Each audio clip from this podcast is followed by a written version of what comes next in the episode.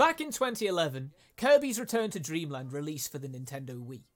After many years, the pink ball was brought back to his platforming roots.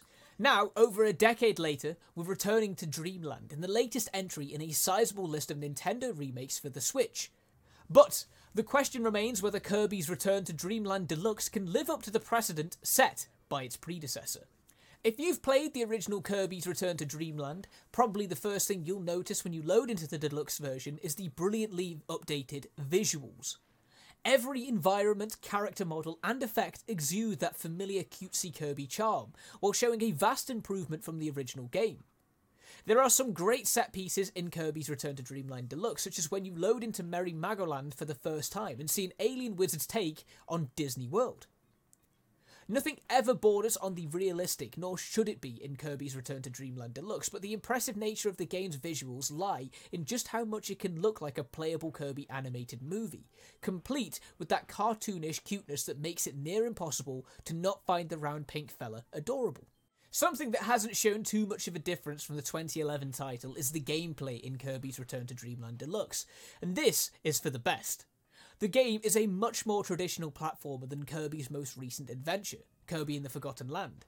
The stages are based around this sucking mechanic where Kirby can grab enemies, destroy obstacles, and gain special copy abilities. Among the many power ups, there are classics like Cutter, Fighter, and Fire, but a few new copy abilities have been added in too, like Mecha and Sand. If you're teaming up with some friends in co op, unfortunately, the player who's taking control of Kirby will be the only one who can gain these copy abilities.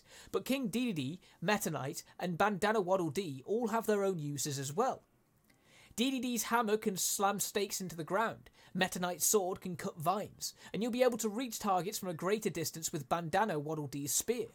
Whether you're playing solo or want to go through the game with friends, Kirby's Return to Dreamland Deluxe proves to be an incredibly fun experience when running through the main story. Alongside defeating a series of bosses to grab the different spaceship parts you need to beat the main game, you can also collect a few energy spheres in every stage, which offer a great level of replayability if you're going to collect them all. While Kirby's Return to Dreamland Deluxe's gameplay is incredibly fun, it also proves to be very easy. You're likely not going to be expecting FromSoftware levels of toughness when you pick up a Kirby title, but in Kirby's Return to Dreamland Deluxe, the difficulty, or lack thereof, is blatantly obvious. In the bosses especially, it is far too easy to just sit in a corner and blast their health bars into oblivion. But for those who do want a more difficult experience, there is the extra mode which essentially acts as a new game plus and can be accessed once you've finished the main story. Besides beating the main story and the extra mode, there are a lot of things to do in Kirby's Return to Dreamland Deluxe. This is a good thing for the game too, as without these extra options it would be incredibly short. Again, most of the content we see in the secondary modes for Kirby's Return to Dreamland Deluxe did appear in the original game, with some exceptions. This does make for a title packed with content, but not necessarily anything incredibly new or exciting. If you're looking for the short answer to whether Kirby's Return to Dreamland Deluxe is a fitting remake of the 2011 platformer, then that answer is yes. Completely overhauling the largely unimpressive visuals of the first game, the appearance of the remake fits perfectly in with the better looking titles on the Nintendo Switch's modern era.